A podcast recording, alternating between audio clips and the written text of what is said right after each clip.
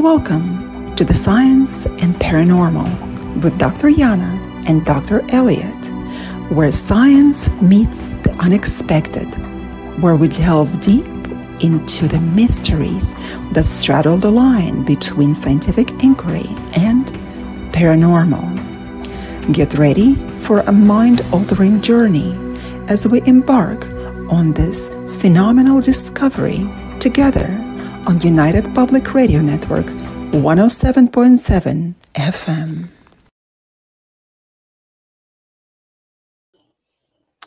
All right. Welcome to tonight's show. Good Tonight evening, ladies and gentlemen. Tonight's just Dr. Yana and myself, so we'll just be chit chatting about uh, all things paranormal.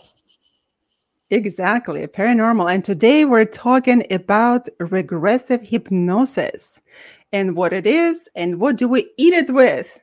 And we're broadcasting live from the United Public Radio Network, the UFO Public Radio Network, 105.3 and 107.7 FM in beautiful New Orleans, and also on Roku TV. That's right.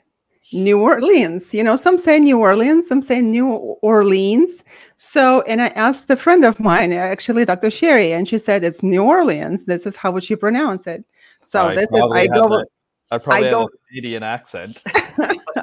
I go with New Orleans. Yeah.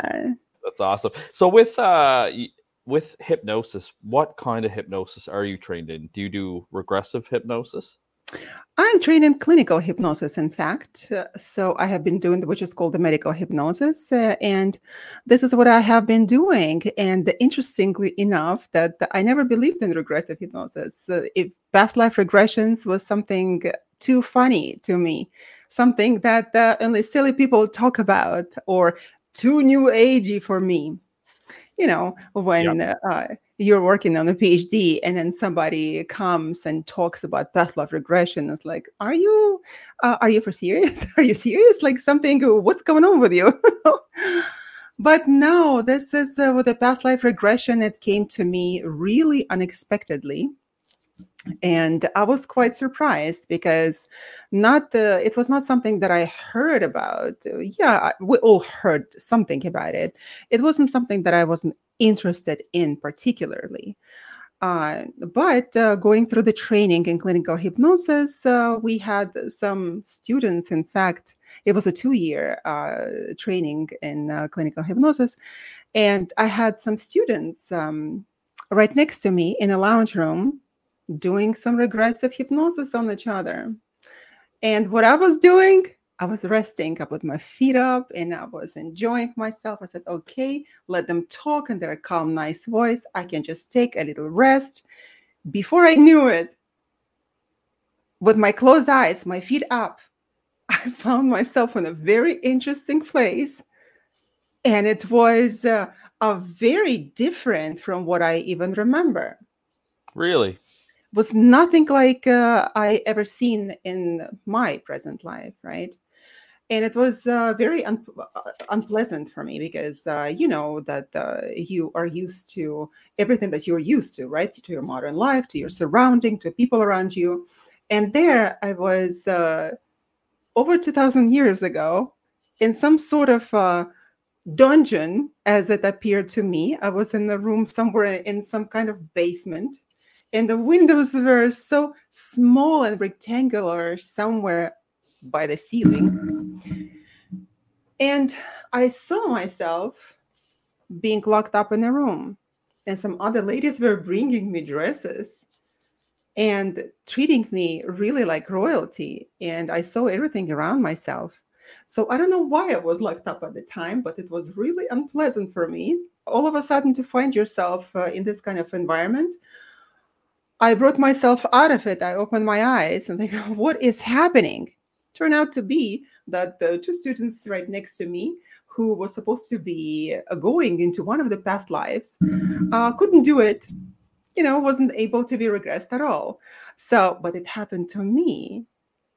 And the interesting thing about it is that I was able to understand. I took a note of this experience uh, because it was very real to me. Um, I took a note of it. And I understood that a year earlier, in the summertime, I was on the island of Crete in Greece. And why it felt familiar to me is that I was sitting uh, on the in the place called Knossos. Uh, if you know about the the legend of um, King, um, what's his name? What was this? His name, King. Um, uh, it will come to me. It's too late in the day. Too late in the day, guys. So uh, King Minos. Oh my God, how could I forget that? So King Minos and his uh, uh, apparent um, son from his wife. He was a minotaur, half person, half bull, uh, and it was held in the uh, dungeon in the labyrinth underneath the the castle mm-hmm. at the time. So when I was there, I was there for the first time and I was there with a group of other American faculty from the University of Missouri and the students.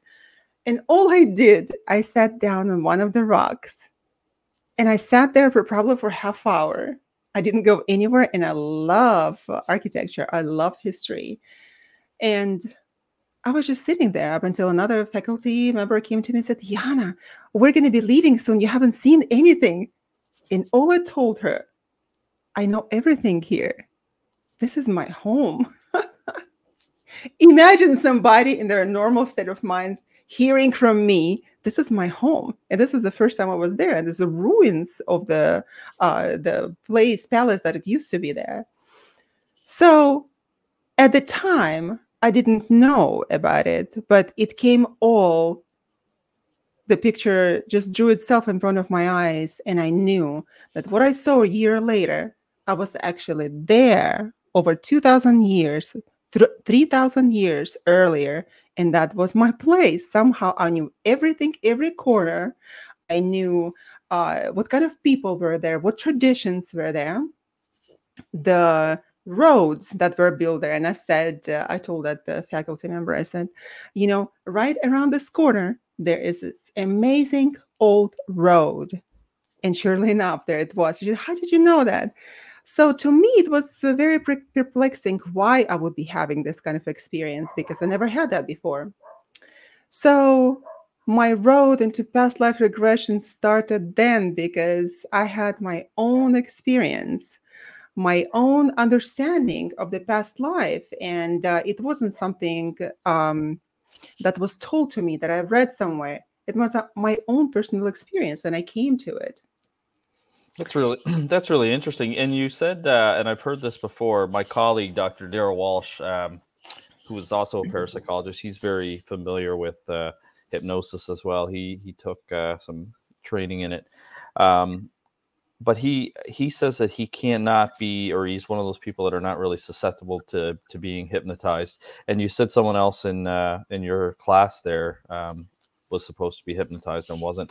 Did they talk about, um, or do you have any idea why that is? That some people, you know, are susceptible to being hip- hypnotized and others aren't. You know, there are some people that are highly hypnotizable, of course, and it's easier to work with them. Some people are not. Uh, it depends uh, on the person. And of course, if you see uh, the shows um, in Las Vegas, for example, if you go and you see all those hypnotists uh, working with people, it's not necessarily that they would have uh, all of them on the stage performing all of those tricks uh, just randomly taken out of the audience. They work with them ahead of time and they uh, try to see who is highly hypnotizable, who is going to be susceptible to their charms uh, on the stage. So some people are, and some people are not. So, so uh, some people have a very um, active mind that wants to be in control of everything. And that's difficult to be hypnotized up until probably the time that you do want to be hypnotized. I had a funny story with one of the ladies long time ago. Uh, she was French and she wanted to lose weight. And that was at the time when I was just learning how to do it. Um, so she came to me probably seven times. And every time her eyes were like wide, wide open, I couldn't even bring her down. Uh, she wouldn't go to sleep. She wouldn't relax. She would always be like alert. And I tried everything with her. Yeah. I tried to give her a suggestion on the times that, that she could close her eyes that, oh, you don't eat. Uh, the food is just not looking good to you. So, seven times. And finally, I got so tired of it. I got so tired. I said, okay, we're going to take it seriously. and I gave her the suggestion that she is allowing me to go into her subconscious. And it is totally fine, absolutely fine, because you have to establish the rapport with the, your patient. And she did. And on the eighth time, she went down so deeply that she did not want to go out. She didn't want to come up. She just felt so good there. And I told her, I said, you know what? We're going to do it really easy this time. You are going after work, and she will be probably listening to it. she will remember this case an amazing, amazing woman. Uh, she was a friend of mine. And um, she said, uh, Oh, I told her that after work, every time, every day, you go to the gym for half hour and then you go home because I figured for a French person not to eat bread and cheese, that's impossible, right? So you have to understand some cultural differences here. And so I did. A week later, she comes up out of hypnosis, of course. She, she feels so good. Yana, did not want to get out of it. A week later, she calls me and she says, Yana, to hell your hypnosis. I have decided to go to the gym for half hour after work every day to lose weight. you know, like, my God, you're probably not remembering anything that we had done. So that is the power of suggestion, even with people who are not highly hypnotizable. It just uh, probably takes time and uh, to build trust and rapport with the person. That's really interesting. Um, have you used any of your uh, reg- uh, regressive hypnosis uh, for paranormal investigations? Or done any interviews uh, you know where you're investigating any anyone's past life or i know i know hypnosis is also used in alien abduction phenomena as well. Um, just want yeah just curious if you've actually used it for any paranormal investigations. It is. There is actually such a thing as a conversational hypnosis. And not necessarily that you have to put the person down in order to get some information out of the person. And of course everything has to be done ethically because uh, being a therapist, they have to do everything ethically. Um, and yes, I would not necessarily put a person down, but I would be talking and be able to get some information of the events that the person could have forgotten. But then the question comes up, since this is not an exact science, the questions comes up that uh, uh, what is the person remembering necessarily because you have to take all of the accounts uh, um, all of the uh, sides into the account right? And um, understand whether the person heard that story before like you and i have discussed it already or whether he was able to um,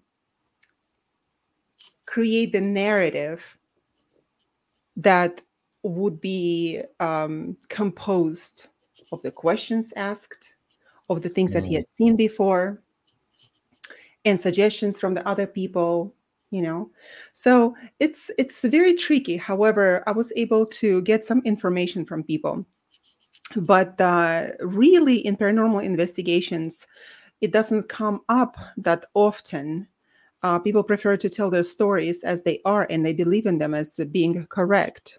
Very true. Yep, yeah. very true.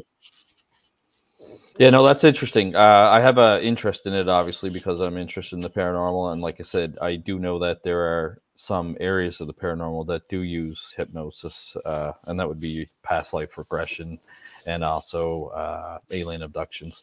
But um but with yeah. alien abductions uh, uh, dr elliott with alien abductions I believe um, when it happens, and I do know that it does happen, that some people think that it's uh, something uh, out of uh, a different world, right? And something that doesn't exist. Uh, but at the same time, I understand the po- I understand the power of mind control.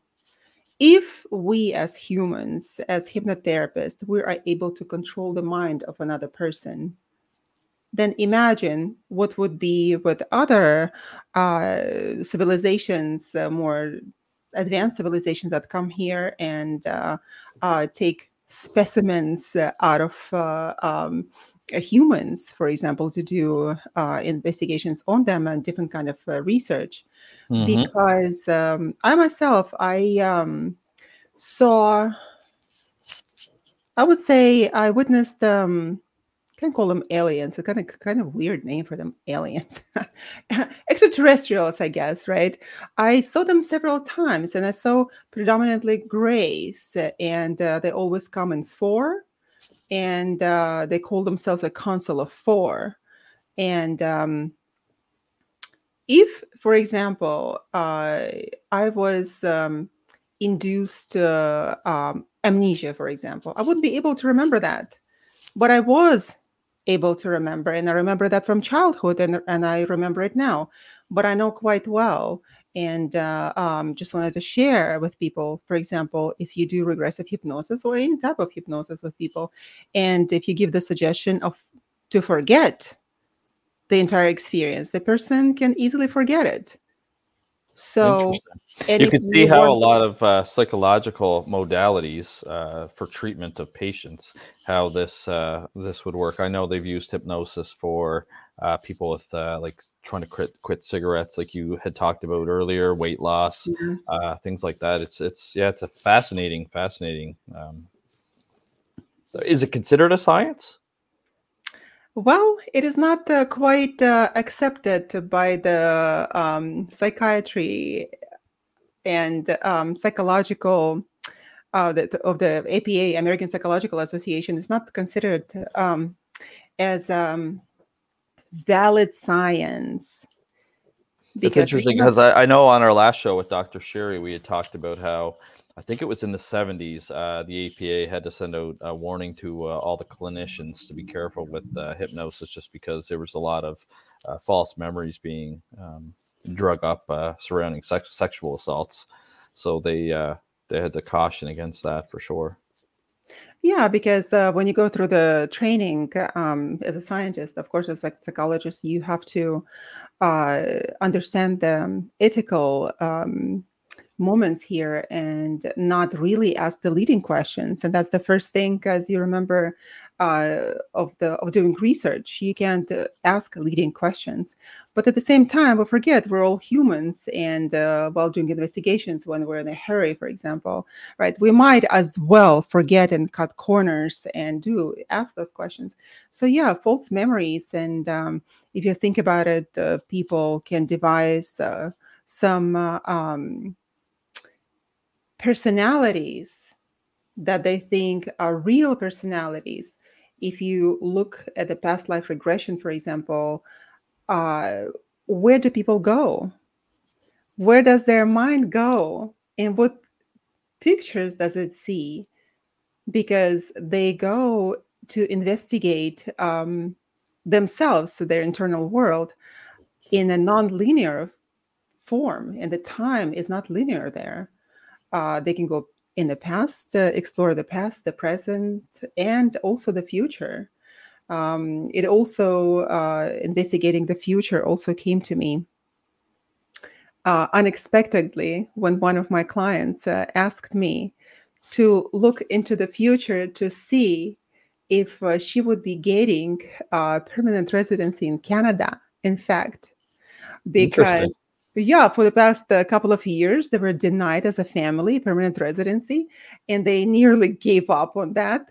And um, she just asked me, I said, let's do the hypnosis and just look uh, into the future and uh, um, let's see if it is possible.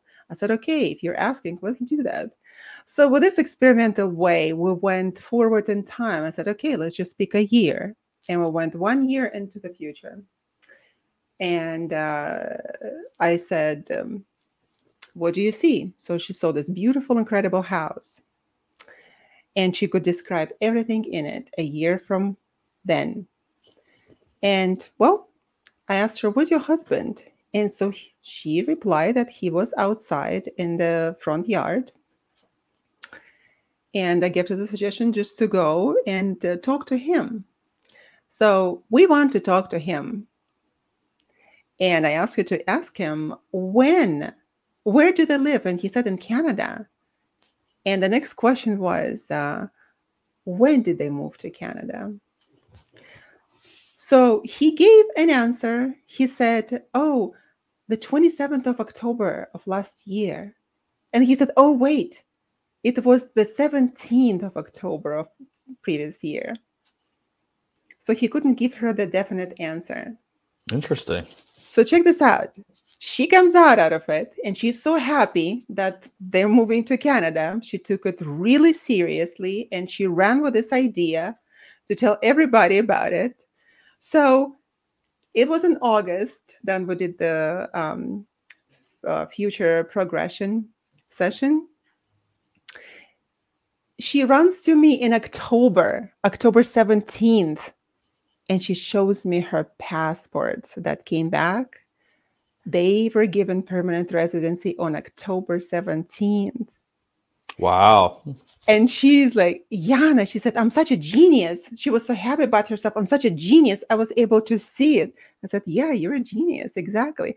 And she said, Another interesting thing is that she said, My husband can never remember the dates.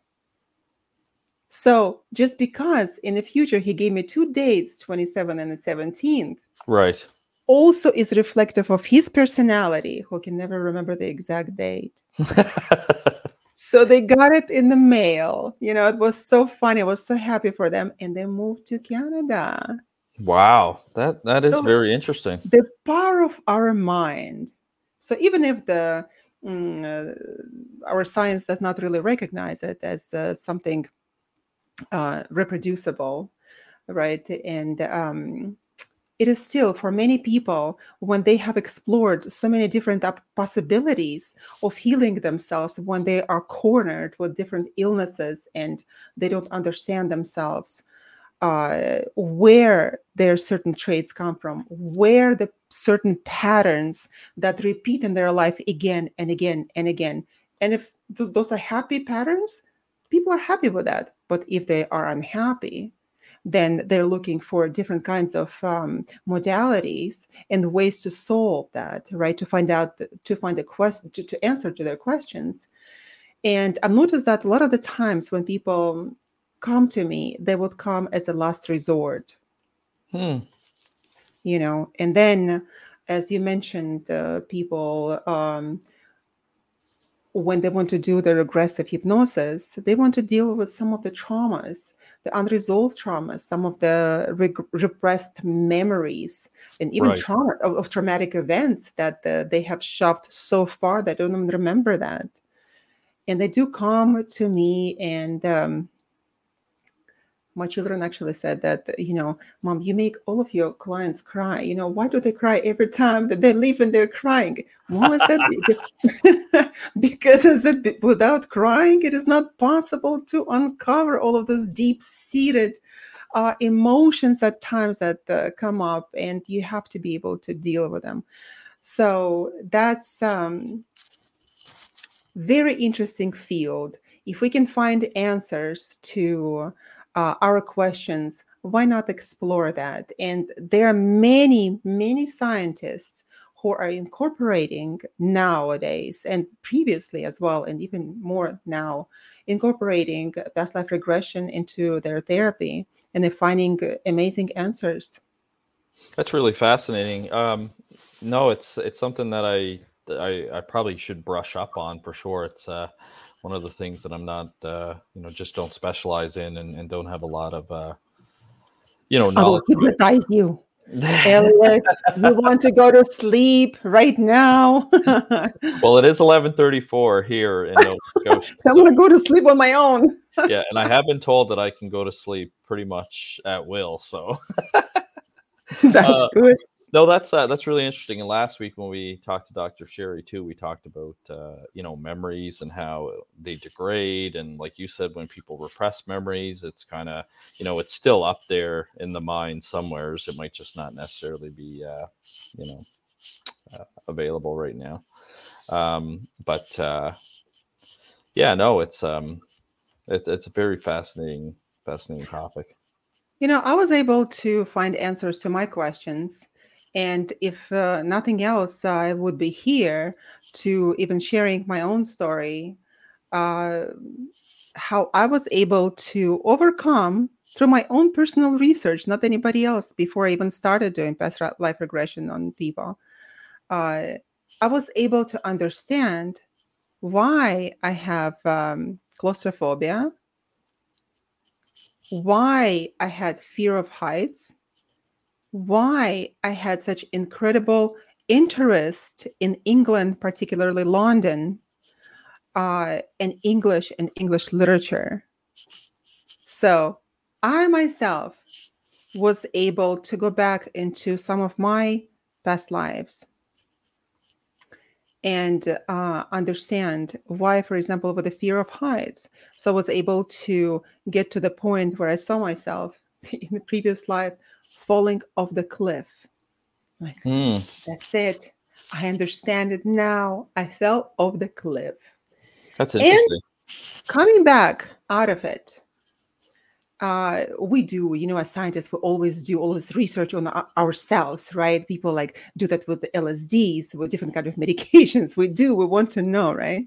Yeah. So I did that with myself. Uh, um, so when I came out, I decided to go on the highest, um, in the highest building, and I looked down, and I wasn't afraid, and my head wasn't spinning. I said, "Okay, it actually works."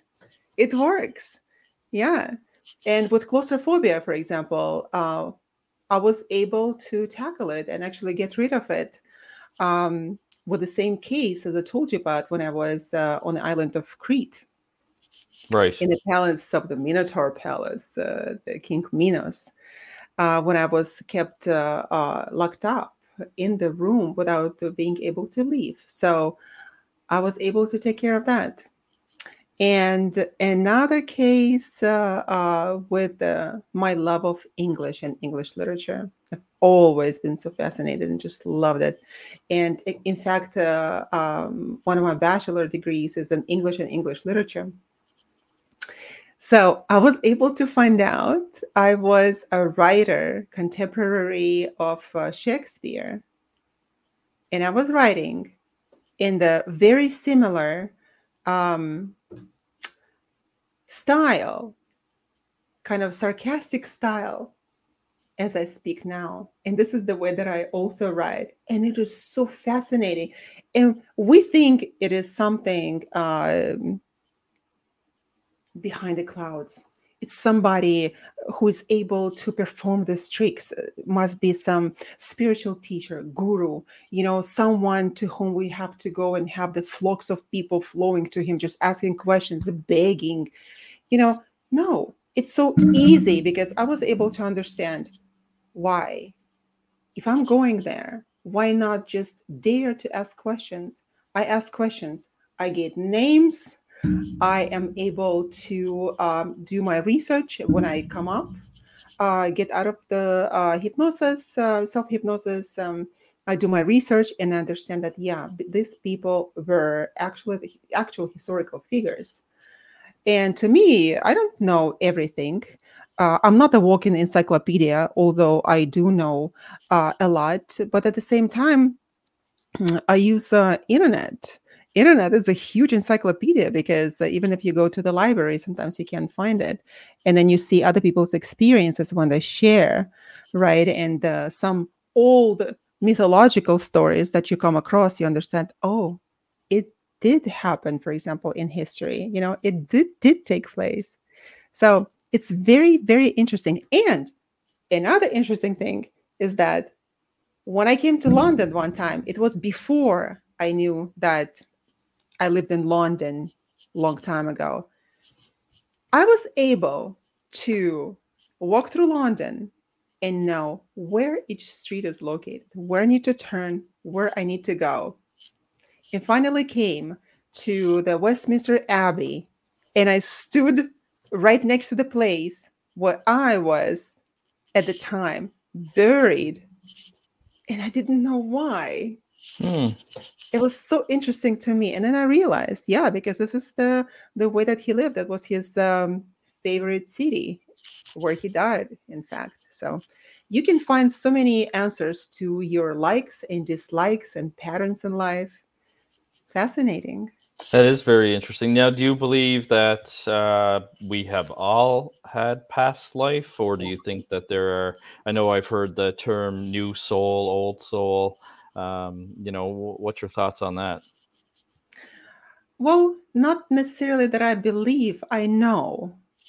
I know, you know, when sometimes they say, Oh, do you believe in God? You believe in something that you don't know, you have not experienced, and uh, you're placed in the position to believe because you never experienced that. Uh, you were told to believe and you believe. So I, be- I don't believe, I know. I know, in fact, uh, through my own personal research um, and the visions that I have and the, uh, the past life regressions, so many that I ha- had done with people, and they're incredible stories. I know that some souls are indeed old souls, meaning that they have uh, incarnated many times on earth and they possess a well of uh, wisdom and knowledge, something that the new souls that just uh, came here, babies, wouldn't have. Mm. And not necessarily they're bad people, but we're not talking about that. But I'm just saying about the Just naive or not naive. experienced. Yeah. They're yeah. naive and experienced and fun-looking souls, and uh, uh, we need people like that as well. But at the same time, when we see sages, they are the cumulative um, walking um, wells of uh, information that they were able to remember from the previous incarnations. Because in my understanding that we somehow uh, we continue the certain line of incarnations uh, something very similar to all of these stories that i was able to uh, do the map of them and understand like what are the similarities and dissimilarities and i've understood that every story was somewhat similar to the previous one there were connections so Very, very fascinating. yeah Um, no, it's definitely something that I'm gonna I'm gonna have to uh, brush up on. I know uh, I do follow a little bit of the work that Ian Stevenson does. Uh, Mhm. uh, he's a psychiatrist for anyone that doesn't uh, know who he is, and uh, in the field of parapsychology, he focuses on past life regression. Um, but uh, yeah, it's it's I find it you know absolutely fascinating, and that you can get some information to kind of continue your investigation. Like you said, you know, it's not used a whole lot, or like you said, some people want to use it as like a last resort. But I, I know just um, like in the investigations I've done in 26 years, we haven't used any hypnosis, uh, which is interesting. But we also haven't, you know, most of our cases are ghosts and haunting kind of cases that, that come up. So um, not we don't really get people coming to us with uh, past lives. Although I think I've told the story before on a couple podcasts. My niece, um she was six at the time, and uh, when I started uh, dating Sarah, they were telling me about my niece Summer, and that uh, Summer always talks about her other family, and uh, that um, her sister, her older sister, would catch her in her bedroom talking to her older family. And uh, they'd ask her about it, and she said she's got a mom and like some siblings and stuff like that. So when when I heard this, I said, "Oh, it's like it's interesting because she fits that age group that we know from uh, all the work that's been done at the University of Virginia through their uh, perceptual studies unit. Uh, that children, you know, around that age, six, seven, can recall their past life. So uh, I sat her down and just had like a very kind of casual uh, conversation with her to see if I could get any details out of it. But um, she, uh, yeah, she didn't really open up or or talk about it. So it would have been interesting uh, to have her undergo hypnosis to kind of see what you could dig up in that case. Um, since then, she's eight or nine years old now so and she doesn't talk about it anymore which is interesting because again the studies from university of virginia have shown that once they start to hit that age they uh, seem to kind of forget about the the past life. Um, yeah, that's where the hypnosis comes.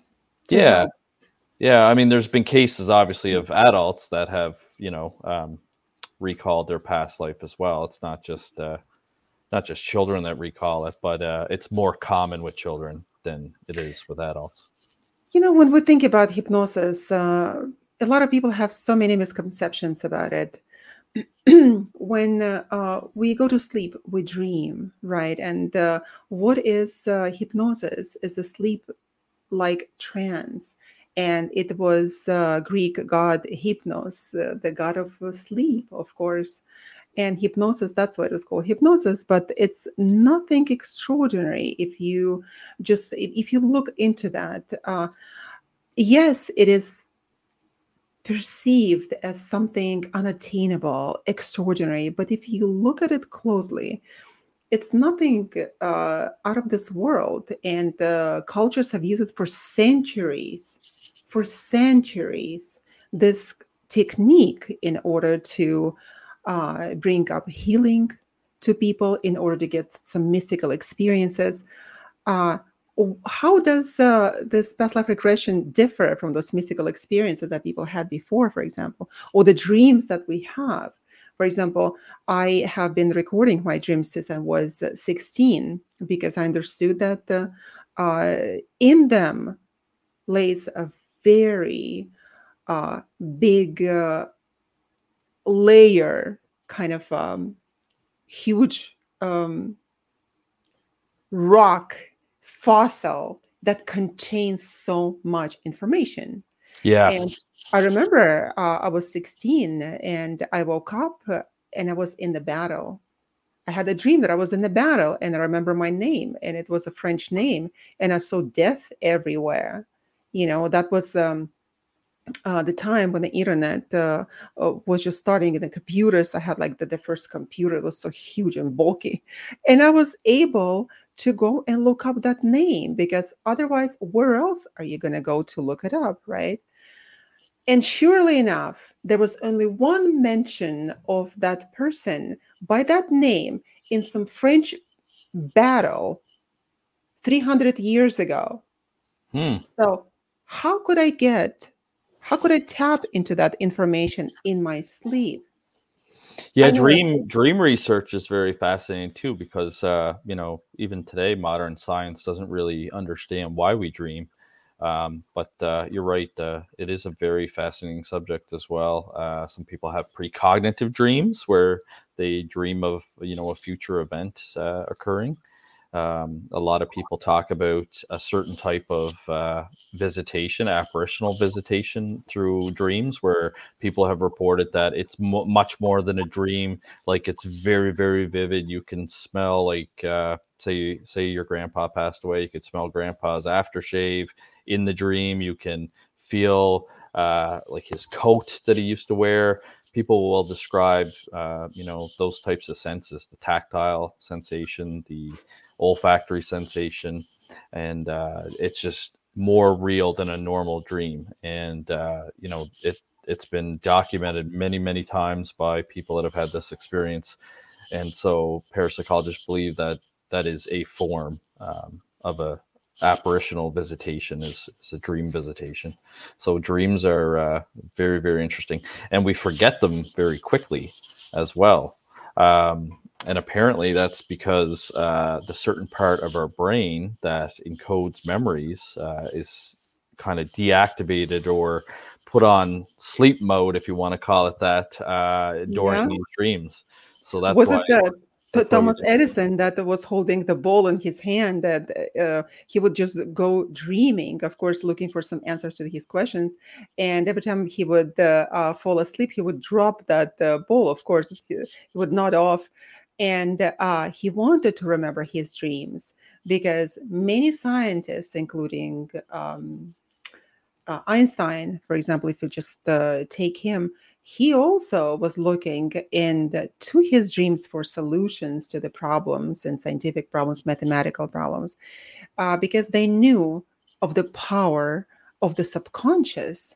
But um, when we go uh, into the past life regressions, for example, right? Uh, into to the past life that's supposed past life. I know that some people say, and they publish it.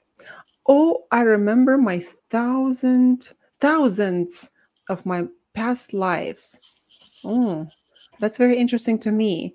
I can't really say that I don't believe them, but at the same time, what happens that we can form all those false memories, um, being so eager to go into this experiences and experience uh, uh, some entities, right? Um, uh, some interesting stories that they had before, you know, but at the same time, have to be really careful to even uh, um, we've spoken about the, the false memories, but there's such mm. a thing that people claim that uh, they met with some discarnate uh, uh, entities, you know, during that time. And that has to also be taken uh, cautiously.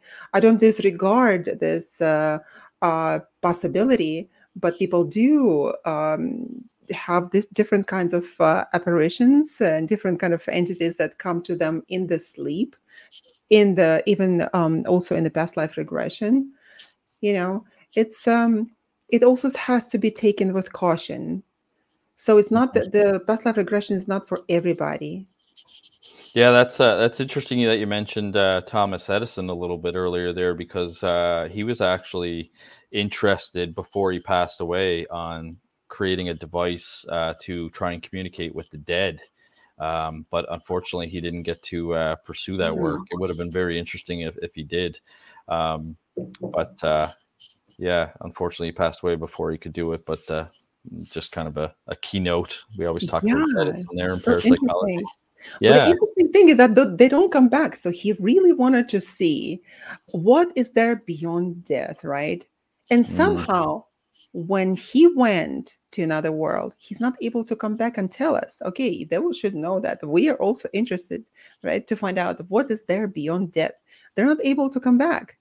So if you look at the, all the mythology of the previous um, generations if we take the greek mythology classical greek mythology we would uh, see that souls people when they died their, their souls would go uh, would travel the river Lethe, right? And once they passed it onto another world, they would forget all their memories of this life would be forgotten. And also in Chinese culture, it is as well. There was a goddess, um, I don't remember her name, but the god that there was a deity, deity, goddess that would give people some potion, bittersweet potion, and that they would they would forget their previous lives, moving on into a different one. So we do forget. We do forget. Yeah, no, that's uh, that's very very fascinating. I I, I love that uh, that stuff. It's something I'm gonna have to brush up on for sure. Um, I think it's got a lot of uh, you know a lot of potential uses, and it's probably underused as well. Like you said, it's not really accepted by mainstream psychology or psychiatry. But I mean, uh, mainstream science doesn't accept much of what comes out of parapsychology either. So exactly, we, kinda, we can kind of relate uh, to that. Exactly, we're like the underdogs, for example. Exactly. we're rebels. We're rebels. Yeah, yeah exactly. But at the um, same time, if you look at the psychology, what is this? Uh, psychology is uh, mainstream psychology is the science of the mind. Right. It's nothing to do with the soul. We're not treating the souls. We are treating the minds of people, not the souls, not the psyches as a mm. psychology from the Greek word, the, the psycho, right? The logos, the science of the soul. There's nothing of the soul in there. no, that's yeah, no, that's a that's a good point. Um, it was interesting. Uh, just uh, I, I, did a quick little check here uh, because we were talking about Thomas Edison and how he wanted to uh, design a device to communicate with the dead, and I thought he might have been the one whose signatures appeared on the film during the Scole experiment. Oh yeah, but it, but it, yeah, but yeah. it, uh, it wasn't Thomas Edison. Apparently, it was Albert Einstein. Ooh. um, his yeah, his, his, initials had appeared because they believed uh, during the Scole experiment that they called these the spirit team. Uh, it was kind of like the scientist team because they were helping them try and develop uh, how to communicate with them better, and they were offering them advice. And on one of the films, what they would do is uh, both the mediums and the the Scole investigators, and then later on, the Society for Psychical Research investigators would take an unopened can of film and uh, it would be purchased brand new. It would be secure. They'd put it in a box, lock it in, and then allegedly the spirits could imprint uh, photographs and and things like that, drawings and scribblings on the film. And when it, it would get developed, they would see these images. And uh, one of the images that had come back had uh, the initials of uh, Albert Einstein on it. So really, uh, and it, apparently it matched what his signature would have looked like as well. So um, really fascinating when you start getting into like spirit photography and, and that. It is fascinating because those are electromagnetic fields, and we still don't know much about it. But uh, if you take this experiment uh, with those uh, undeveloped films, and I remember that when I was little, I would be developing those films in a dark room with my dad with a red light. So I know what it is all about. So when the undeveloped film is something that shows up there, that means that uh, somehow it needed to get there. And right. the only way that with electromagnetic fields, if no one uh, touched it, there should be some electromagnetic uh, field and uh, disturbances in that field as well. So right. w- we think that uh, um, we look at each other and we don't see um, our energy field around us, right? Not that many, at least, not that many. And then we assume that this is what we are that I look at you, Dr. Elliott, and this is this is your head, this is your shoulder, this is your earphones, you know, and that that's it. But in fact, there's more to you. There's so right. many different layers uh, of the uh, etheric bodies around you. That uh, where do they go? So when people pass along, uh, those energies don't go anywhere. Correct? Yeah, and, well, uh, I think it was Albert Einstein himself said, you know, energy cannot be uh, created or exactly, destroyed. and uh, everything's everything's energy. Uh, everything's you know. And he came to give us his signature just to prove the fact as a scientist. yeah, yeah, no, it was, it, it was the Scole experiment. I know it takes uh, uh, some people, you know, give it its criticism because they feel that the mediums had too much control and there were times where they wanted the room to be dark and they said that you couldn't use infrared film because that's what the spirits had told them. And i know of course skeptics are very skeptical of that because that's how things used to be back in the 1800s when psychical researchers first started to investigate the paranormal. That's why they got involved in, in uh, becoming paranormal investigators was to investigate claims of communicating with the dead um, during the spiritualism movement, and during that time frame, they did uncover a lot of frauds and hoaxes and things like that. But um, it was funny on the documentary. You can still watch it on YouTube. I think it's called Afterlife Investigations: The Scole Experiment.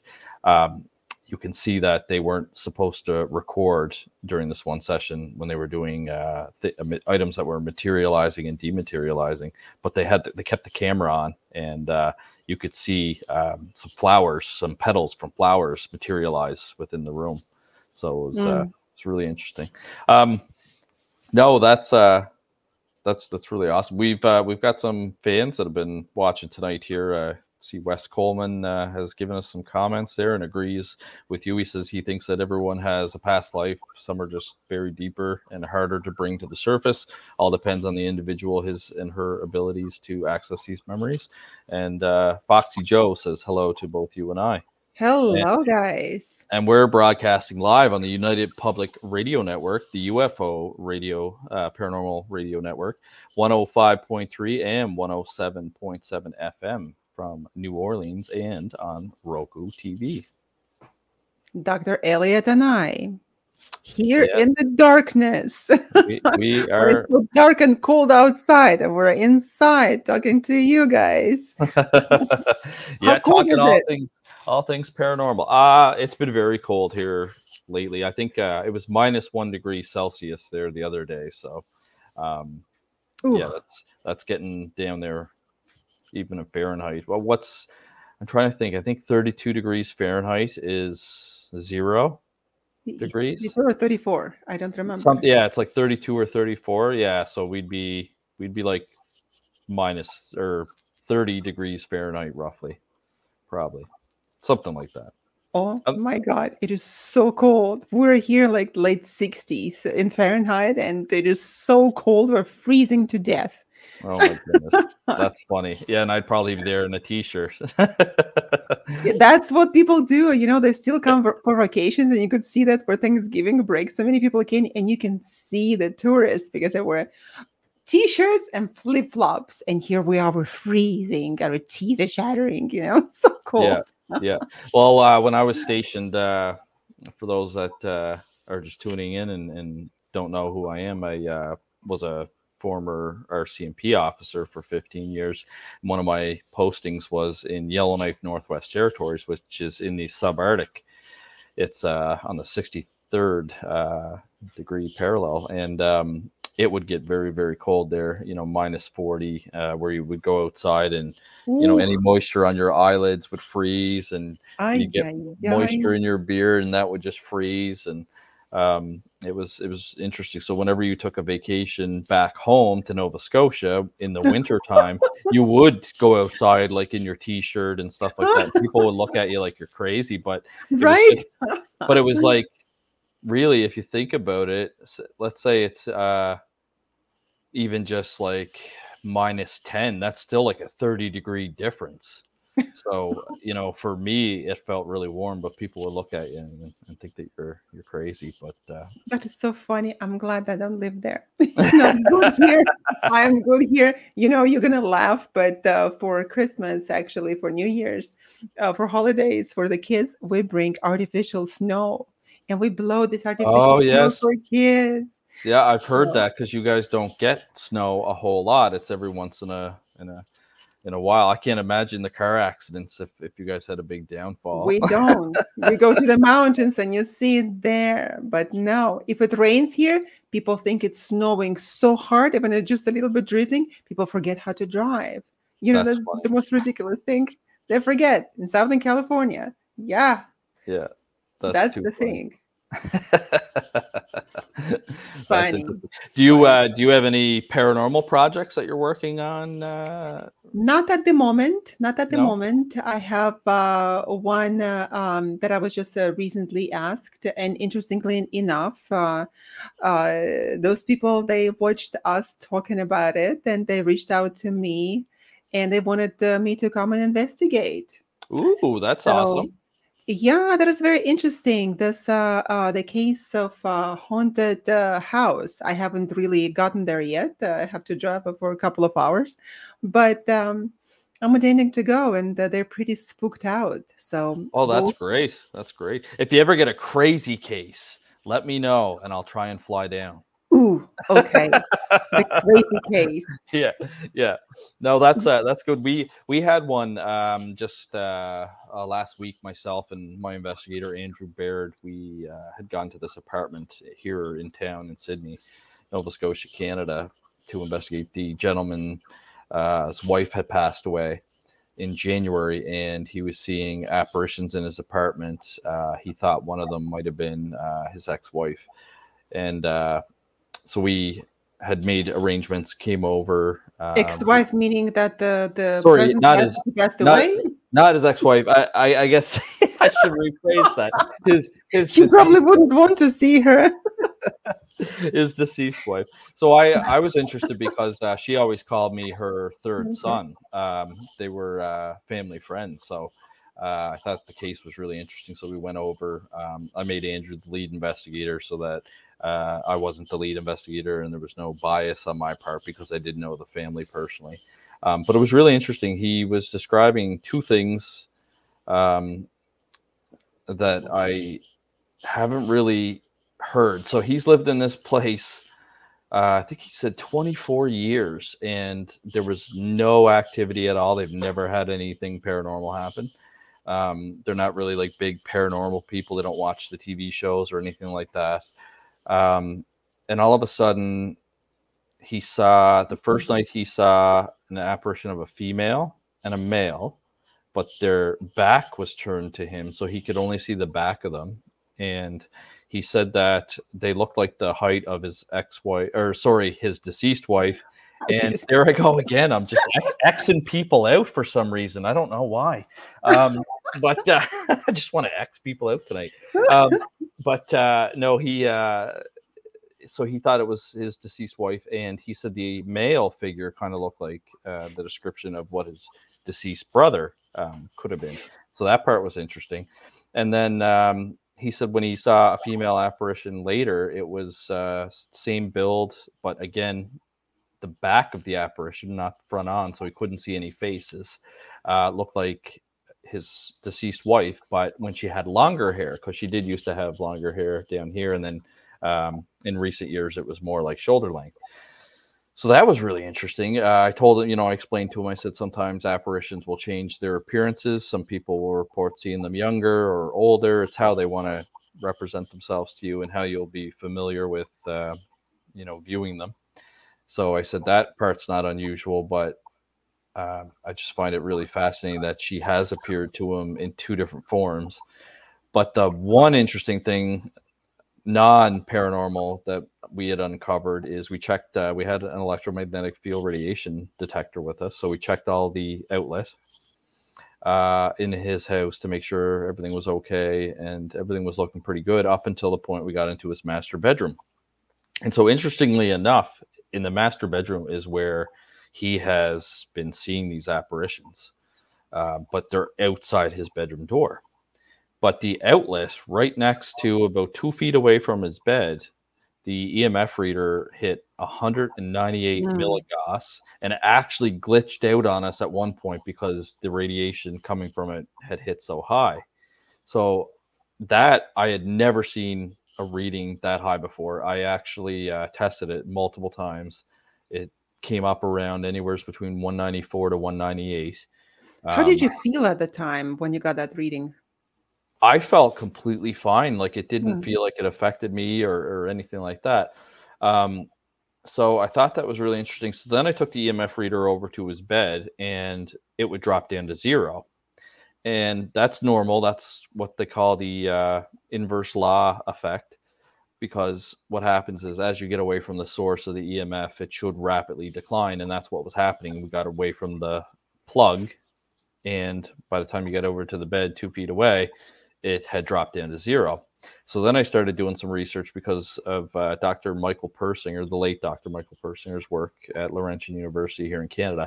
He studied the effects of uh, EMF and uh, magnetism on the temporal lobes, which are just located mm-hmm. uh, by your by your ears there. And so his bed was very low to the ground where his head would have laid, his left temporal lobe would have been two feet away from the outlet.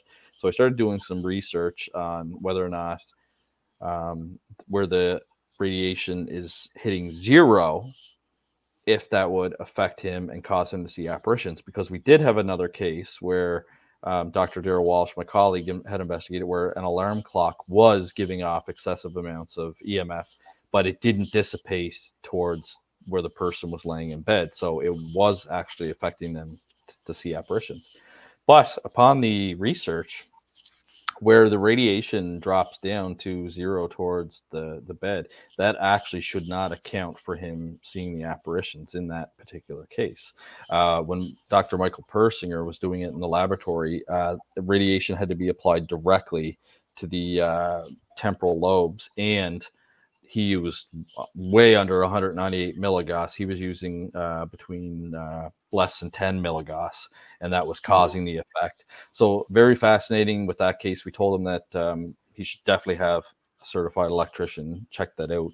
The reason why it was giving off that kind of uh, radiation readings is that it could have been an ungrounded or unshielded wire, and so mm-hmm. you want to get that checked out just in case uh, you know there, there's a fire hazard or anything like that. But um, very interesting case uh, to. And if it was apparitional, for example, that I'm sure that you and everybody else in the room would have felt it one way or another.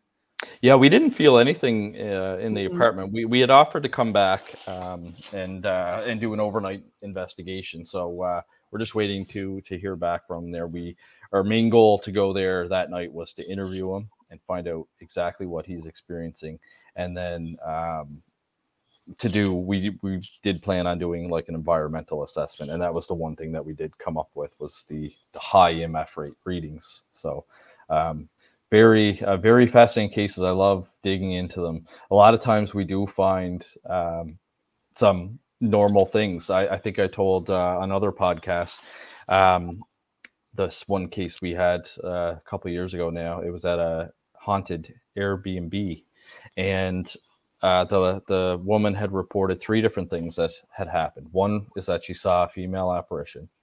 The second one is that uh, event that w- uh, was that there was muddy boot prints that would appear in mm-hmm. the kitchen. No matter how many times she cleaned it, she'd you know come back uh, after a guest checked out or whatnot, and there'd be muddy boot prints there. Or if she had nobody in the place, there'd be muddy boot prints. So she couldn't figure it out. And uh, the third uh, thing that was happening is the curtain on the back door, no matter how many times she moved it over to the left, it would always be pushed back to the right. So myself and one of my investigators, uh, Pierre Filitro, we went uh, to the house. We spent the night, set up some cameras in the kitchen, um, did some electronic voice phenomena sessions. We didn't get anything happen. The only strange thing that happened is we had a fairly new battery. It was brand new, actually, um, that we were putting into a device and all of a sudden it got burning hot and it was getting like mm-hmm. hotter and hotter and we actually had to take it out of the device and, and just throw it out.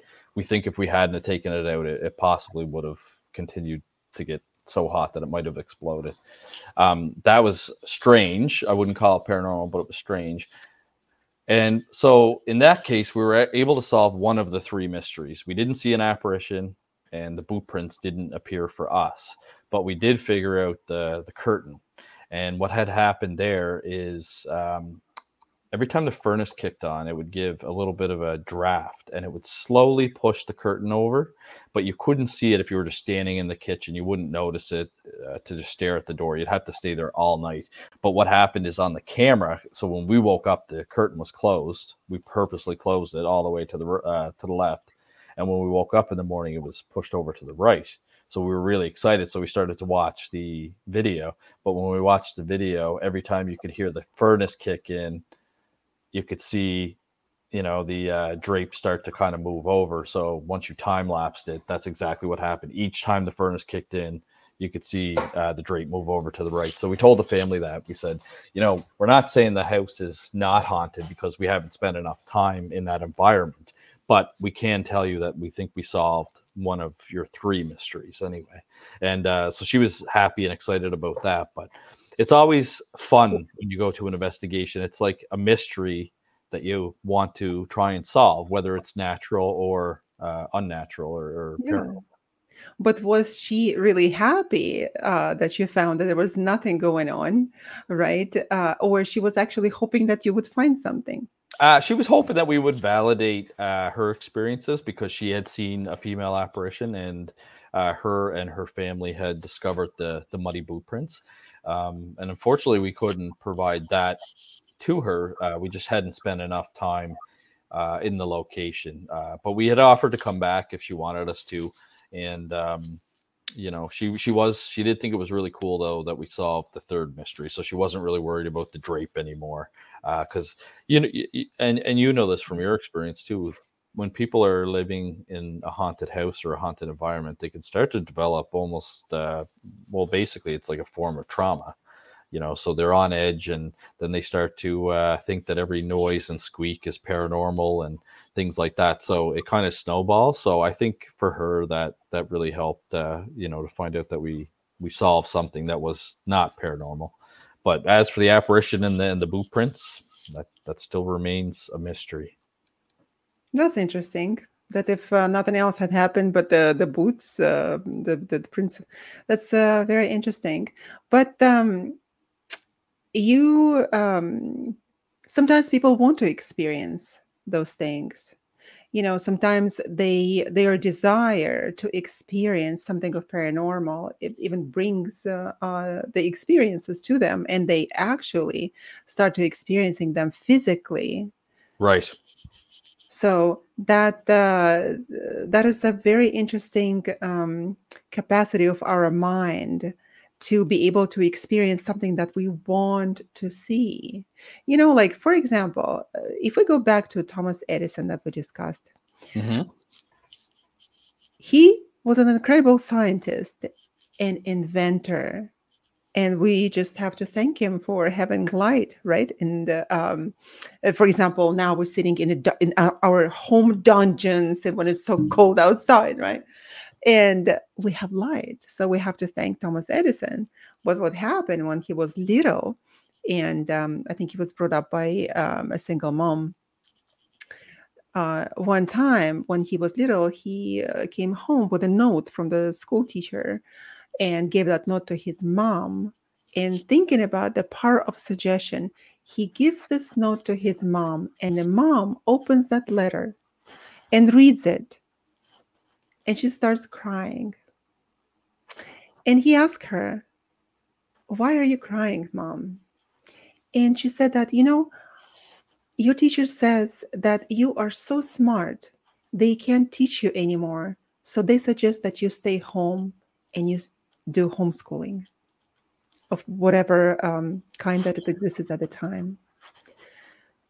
So his mom was so instrumental in his education, building him up and telling him how smart he was.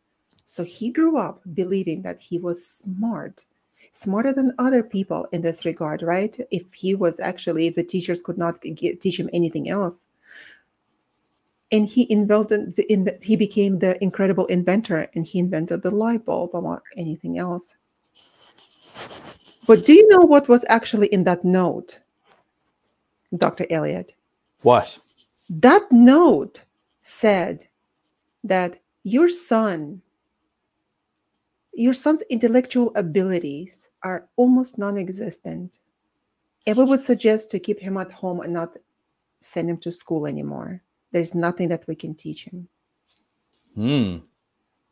Look at the power of suggestion that of that heroic mother that turned the entire narrative of lacking intellect into an incredible intellect and sort of like the salvation for, salvation for humanity mm. right?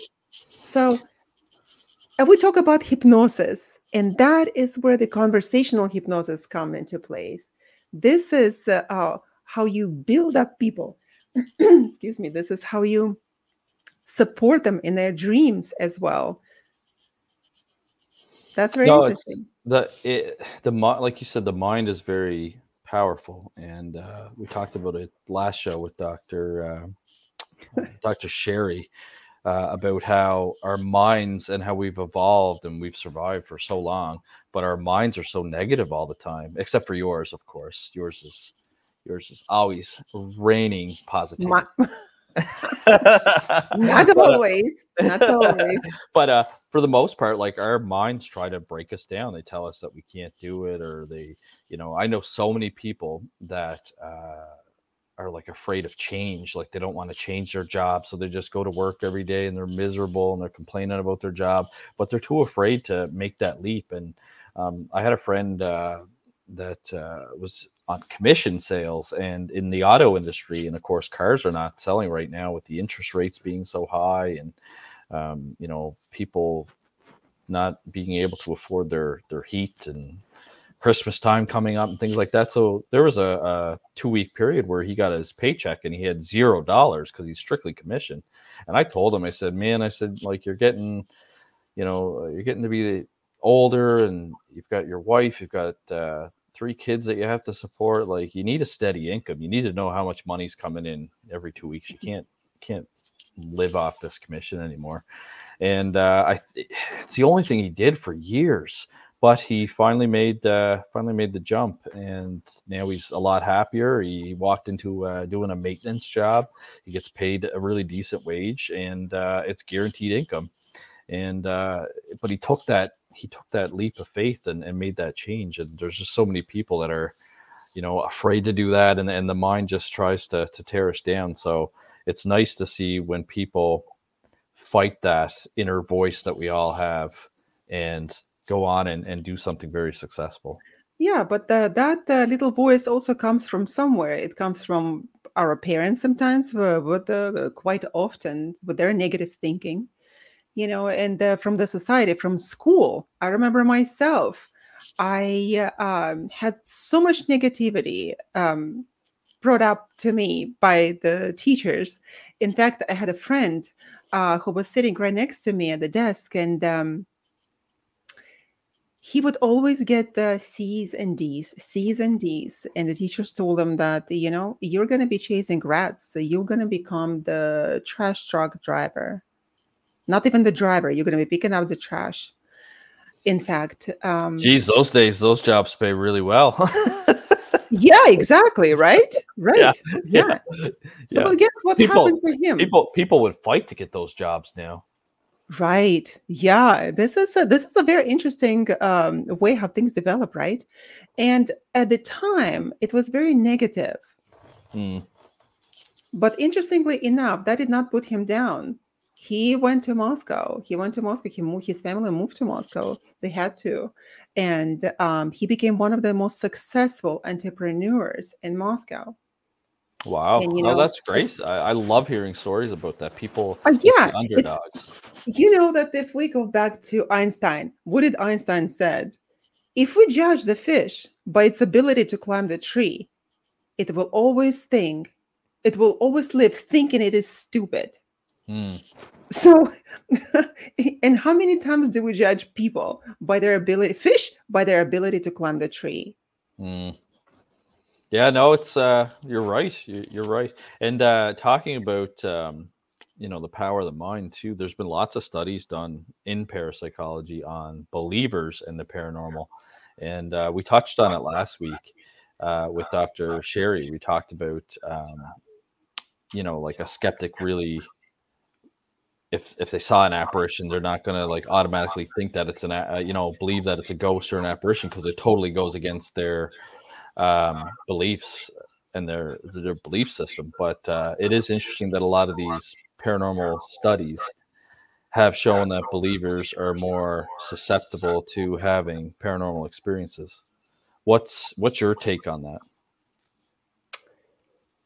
Well, it has been my observation, Dr. Elliott, that somehow, interestingly enough, whatever people believe, whatever belief that they have religious belief, they tend to see those particular deities that uh, are a part of that narrative of that religious story.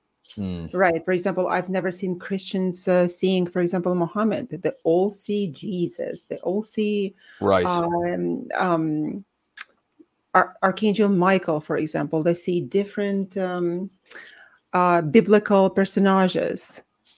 You're why right. not something yeah. else? But yeah. why not something else?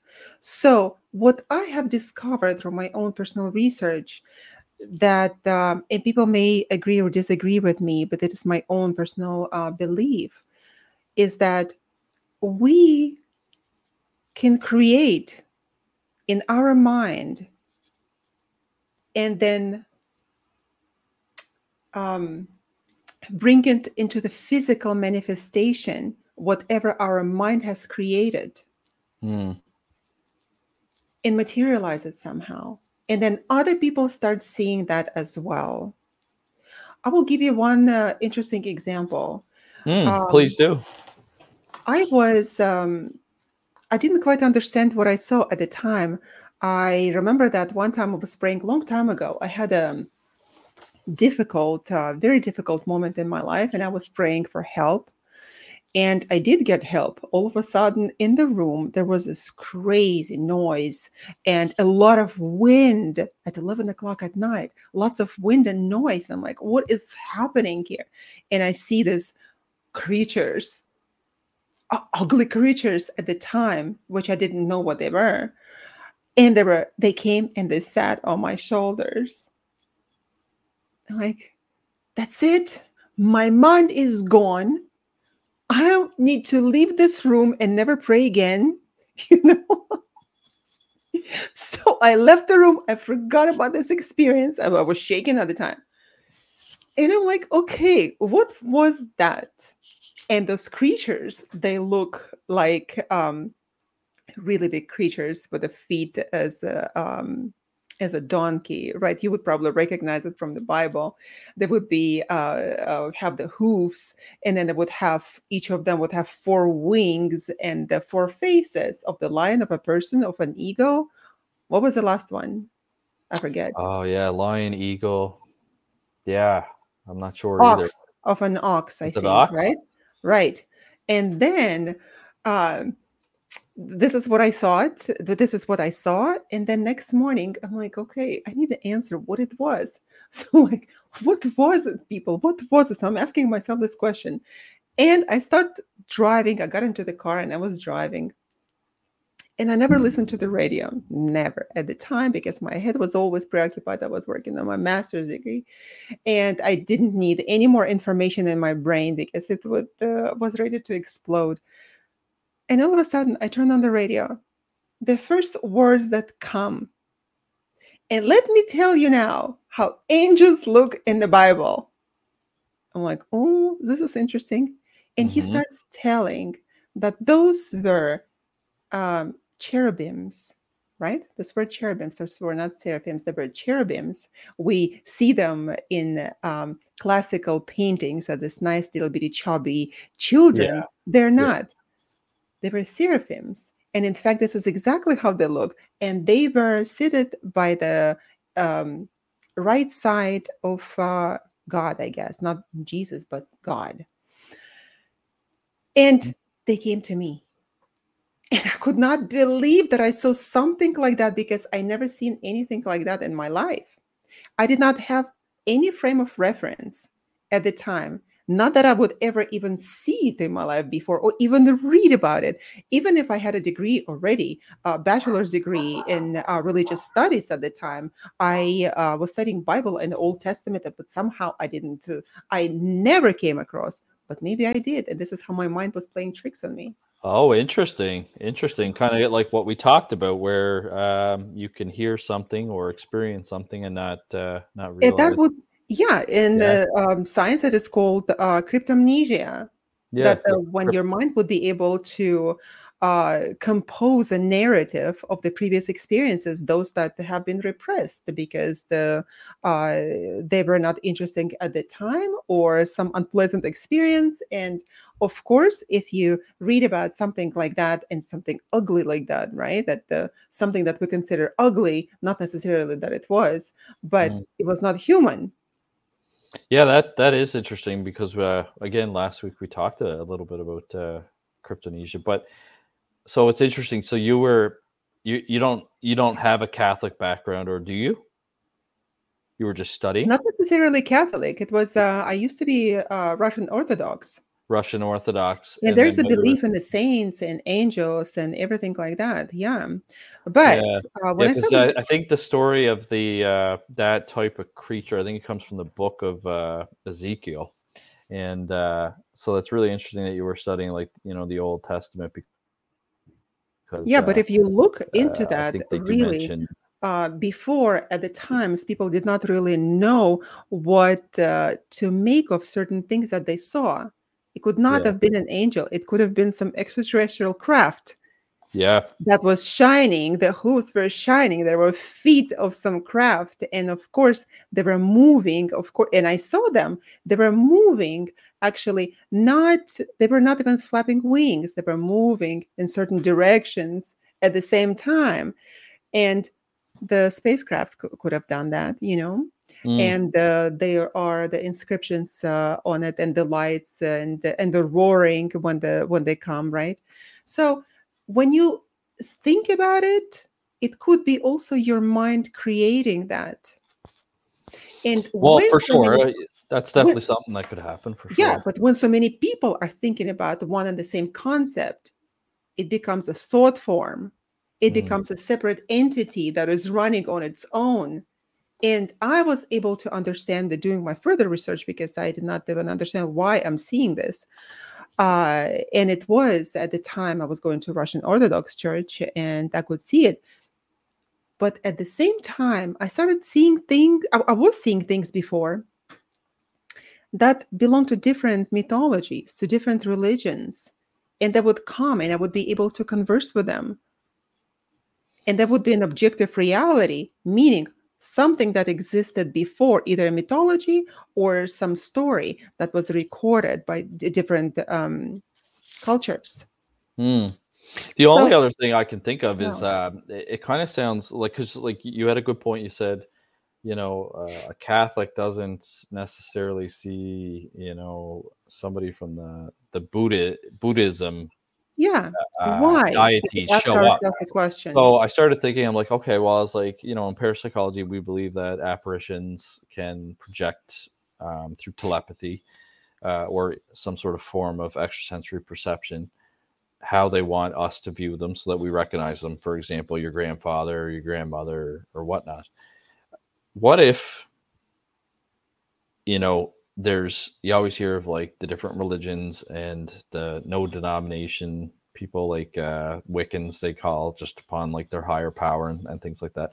What if that's like whatever that is that religious universe or that that that almighty powerful entity is projecting themselves in the way that we understand it. So if we, I grew up Roman Catholic, I'm told, you know, that there's uh, the Father, the Son, and the Holy Spirit, and then of course there's other important figures like, uh, you know, the the Virgin Mary and and things like that. But somebody that grew up uh, in Islam would know more about Muhammad and and other uh, kind of deities and, and characters in in their religion. So what if it's like that higher power projecting itself to what we know it to be. And that's why you know somebody that's raised as catholic might see uh, those catholic figures.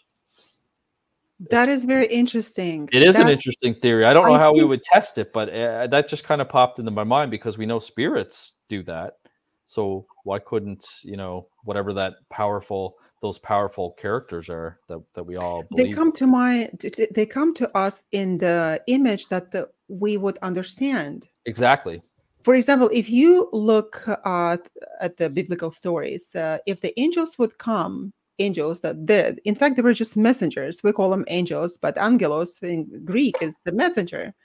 And um, they would come with some sort of a message but they would mm-hmm. come in the image of a man and they would say, Do not be afraid of us. Why? It's the same thing as in the classical uh, Greek mythology, where Zeus would always, and different enti- uh, um, deities that would transform themselves into different characters so humans would not be afraid of them. Mm. And it will always say, Do not be afraid of us. Yeah, that is something common that you do hear. Yeah. yeah. So perhaps this is the case so there's, um, if, if we looked at the religions, uh, the world religions and the mythology, we would see all these commonalities. Everything comes from one source. And this Father, Son, and the Holy Spirit is not a new concept that Christians have invented. It we trace it back to the um, Egyptians. We trace it back to even from Egyptians to Sumerians, mm-hmm. and we and it is in Hinduism, it is uh, in Buddhism, it, in every culture. If we look at that, so perhaps this is exactly the case, and we just cracked the code, you and I, right now, right? So could be one deity, right? There's one narrative, one story, but for the particular cultures in different um, nations it would be perf- it would be um, shown totally differently exactly the way that we understand in yes. the way that we have the frame of reference that will be familiar to us and understood by us no that that's just it yeah no that we had an epiphany tonight exactly we cracked the yeah. code yeah yeah no it's it is it's very it's got me thinking. It's uh, it's very interesting, but that could be a potential reason, like you said, why you know uh, why somebody that's Catholic doesn't see these other you know like why isn't the ancient Egyptian god uh, Isis appearing to me? You know what I mean? It's not something that I would be familiar with. That would be you know a deity that would have to say, "Don't be afraid. I'm not here to you know cause any harm." Because to me, it would be very foreign and probably very scary. Uh, but um, no, it's it's it's a fascinating fascinating topic for sure. Yeah, but uh, when it happens to us, uh, uh, for example, the Roman Catholics, they uh, know one thing and they think that everything else is just demonic. Mm. If uh, uh, if it is not Christian, then everything is demonic. And uh, you looked at the uh, Islam, for example, they think whatever's Christian is also like so not of this world, and uh, we just uh, shouldn't uh, believe in that at all. We become dirty. But at the same time, my God, I remember that I went to Christian Orthodox church, and believe it or not, I shared with the father that I went to the Protestant church. He said, like, you were sort of contaminated, and we need to bring you back through certain rituals into the church. And said, which, what, where else did you go? Well, I said that I went to Catholic church as well, right? I said, oh, it's okay. Catholics are our brothers. We don't need to do anything extraordinary about that.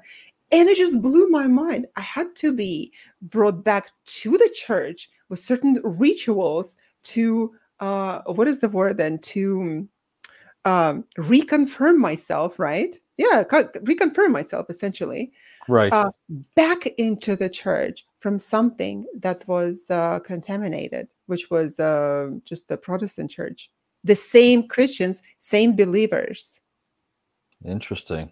so why exactly. Why do we see? Is because we want to see that. It's because we're under that influence. But if we step aside thinking that other religions also have right to existence and other people who are uh, believing in their own gods right they also have the right to believe when we step aside from that radical thinking and just like one uh the, the, the- like the horse with the blinders like running through life like if we just take those blinders off we're going to be surprised at the incredible stories developing around us.